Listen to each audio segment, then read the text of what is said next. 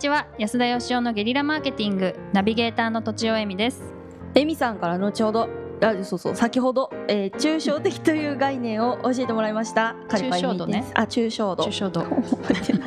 安田義雄です。はい、えー、今回も東広島の町箱さんに公開収録に来ております。よろしくお願いします。よろしくお願いしますえっ、と前回はですね、えっ、ー、とマッチ箱のえー、二宮社長をお迎えして、はい、まあ、バッチ箱についてお伺いしたんですが、はい、今日はちょっと公開収録ということで実際参加していただいているあの経営者の皆さんにですね質問をしていただきまして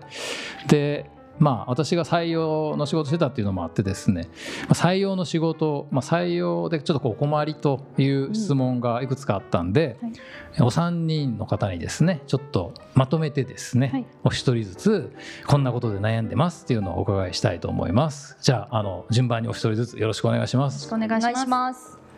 はい、えー、東広島市で、えー、アミューズメント業界で人事採用しております。ペンネームコナンです えー、まああのサービス業をメインに、えー、採用のさせていただいているんですが、まあ中核がパチンコ業界ということで、まあ不人気業種となっておりまして、まあさらにまあ売り手市場ということでなかなかやっぱり採用が非常に厳しいという状況に、えー、陥っております。でさらにはまあいい人材が来ても、まあなかなかどうしてもパチンコ業界でいい人材を取ろうと思ってもなかなかまあ私自身がこう落とし込めない部分がいい人材にですねえー、部分があるので、まあ、どうやったら いい人材を、まあ、本気でこう口説けるかっていうところが、まあ、一番、えー、自分の中でこうネックになっているところなので、まあ、もし何かあればアドバイスいただけたらと思います。はいわかりました。じゃあ次の方お願いします。はい、えー、東広島市内でですね火災報知器とか消火器とかスプリンクラーの、えー、設置と保守をやってますペンネーム、えー、セメルと申します。攻める攻める、はい。えー、弊社はですね、えーえ、攻める、攻めるです。はい、はい、攻めるです。はい。弊社はですね、あの特殊な仕事からですね、事業資格がいる商売となります。で、あの若い子が入ってきてですね、資格を習得して、そこ資格はひっきり取れるんですけど、そこからやはりその専門業種なので技術を身につけるまでにやはりあの3、4年習得がかかるもので、その間ですね、あの要は地味な仕事が続いてですね、モチベーションが下がったりとか、やはりあのいろんな部分でしんどくなっちゃってあの続かないっていうのが弊社の今あの問題事項になってましてそこに関してどれだけモチベーションを上げていけばっていうのに悩んでます。えそこら辺をぜひいろいろと相談できたらなと思ってますんでよろしくお願いいたします。はい、はい、では最後の方お願いしますはい、えー、東広島市で損害保険代理業をやっております。ペンネームほにゃ太郎です。ほにゃ太郎私の質問としてはあの損害保険のプロ代理店としてやってましてあの業界としてはですね損害保険の代理店の数っていうのはまあ過去10年ぐらいで3分の1ぐらいに減ってますと。で実際に募集する募集人というんですけどね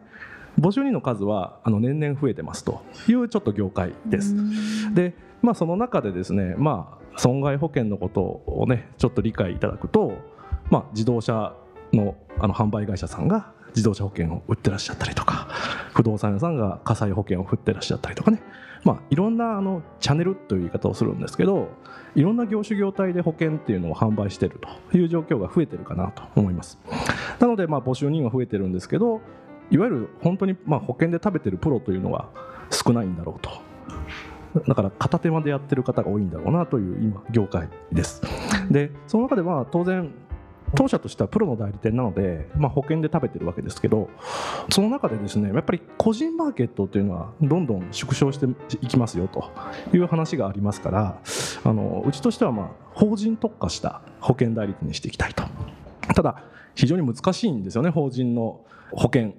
を取り扱いますというプロを目指していくと。で僕自身もまだまだ修行していかないといけないんですけどそれをまた社員に落とし込むという段階で非常に難しいなというところを考えておりまして自分のその思いをまあアウトプットしてねきちっとしたまあ社員に提示できる形でを作っていくのも必要なんですけどそれを一瞬で社員に浸透させる魔法みたいなことがあれば教えていただきたいなと。いうことでよろしくお願いいたします。はい、ありがとうございます。はい、わかりました。ということはホニャ太郎さんの悩みは採用ではなくてまあ浸透だったんですね。ビジョンの浸透みたいな。はい。あの、えー、質問を受けた段階でもうあの5分が過ぎてしまったんですけど 半分ぐらい。もうここを我々がなんとかせねばいかんということでで、ね、えー、あの皆さん経営者なんですけどあのペンネームであのよっぽどやっぱりね、うん、知られちゃいけないことやってるのかなっていう感じですけど。悪いいろいろあるかもしれないですかね。どうですか、とちおさん、一つあのバシッとお答えの方を。どどうしましょうね。どでもあのー、ココナンさん。コナンさんでよろしかったです。コナンさんは採用でセメルさんは継続ですよね。まあ途中でやめちゃうっていうことですか、うん、継続モチベーション。継続するような人を取りたいってことなんじゃないですか？あそういうことなんですね、はい、入った後。えー、どうですか？あゆみさん。え？えまああのじゃあ時間もないんでまとめたいなと思うんですが。はい、最近あの、えー、多分東広島でもですね、えー、龍田っていう求人媒体があって ご存知だと思うんですけど、最近テレビ CM やってるんですけど、テレビ CM 見たことある方いらっしゃいますか？あまあそのいらっしゃいますよね、はい、何この流れ？キャッチコピーはね条件は今よりいい会社以上っていうコピーなんですけど電車で見たことあります、電車でも載ってますよね、つまりあのまあ給料とかやりがいとかいろいろあると思うんですけどとにかくあのまあ、今よりいい会社にとにかく行きたいんだと、うん、あとはどうでもいいんだっていうことだと思うんですけど 何がすごいってですねあの僕も長い間採用の仕事やってましたけどあのつまり広告主の企業側がお金出して求人広告出すんですけど企業側から見るとなんともこう腹立たしいキャッチコピーっていうか、ね、その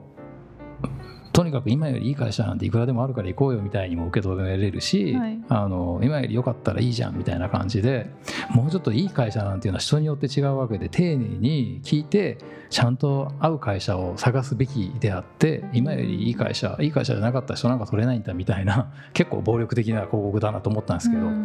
でもなんでそういうところに行き着いてるかというとですねもう今やですね本当人が足りなくって、えー、企業さんの求人広告を取ってくるよりも休職する人を集める方が大変なんですよ。つまり人材さえいればいくらでもその採用費用を払ってくれる会社があるわけなんですよね。はいはい、でもそういう時代になっちゃってもうあの特にあの利幅の少ない業種とかは採用にお金をかけても回収できないんですよ。採用で例えば1人採用するのに50万かかりましたと。1人の人材が50万も利益出してくれないみたいな時代でだからなんかそのそもそも人をやっぱりそのどんどん増やしていってそれによって利益をなんかどんどん積み重ねていくっていうことに、まあ、そもそもなんか限界があるんじゃないのかなっていうのが一個感じていることとあとはやっぱりそのそこまでやっぱりねあの取れなくなってるんでやっぱりその求人広告にお金を出すとか取るためにどうしたらいいかっていうお金出せば取れるんでしょってやっぱどっかで思ってる人多くって経営者には、はい、それよりはやっぱ取った人にお金使うとか時間使うっていうふうにした方がいいんじゃないのかなっていう、はい、まあ、このマッチ箱さんもねだからその部屋探してる人をとにかく集めるんじゃなくて借りてくれた人はもう借りてくれないけどでも借りてくれた人がお客さんなんで借りてくれた人にとにかくサービスしようということでやったんですけど、やっぱり結局今いる社員さんがあのなんていい会社なんだろうとか、うん、えー、なんて楽しい職場なんだろうとかなんて素敵な社長なんだろうと思ってくれれば人なんて勝手に増えていくわけで。で昔は社員さんとお客さんってこう利害が反してたんですけどね。つまりこうお客さんに安くて物を提供しようと思ったら人件費下げないといけないと、はい、だからブラック職場とか言われるのが出てきちゃって、でも今はですねどんなに安くてもその社員がすっごい辛そうに働いてるところでは食べたくないし買いたくないっていうお客さんがほとんどなんですよ。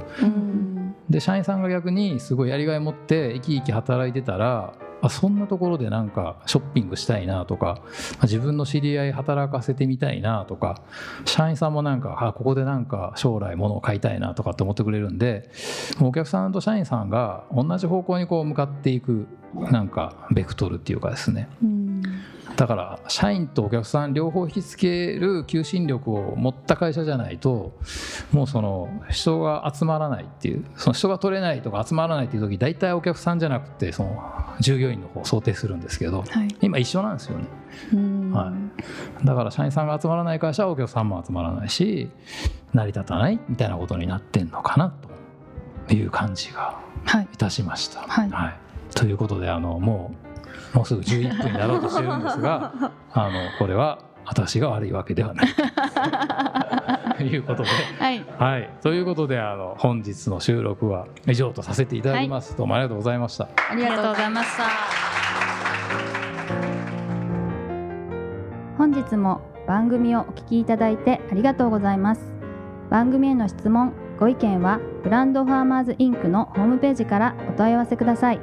またポッドキャスト番組を自分もやってみたいという方は podcastproduce.com からお問い合わせください。来週もお楽しみに。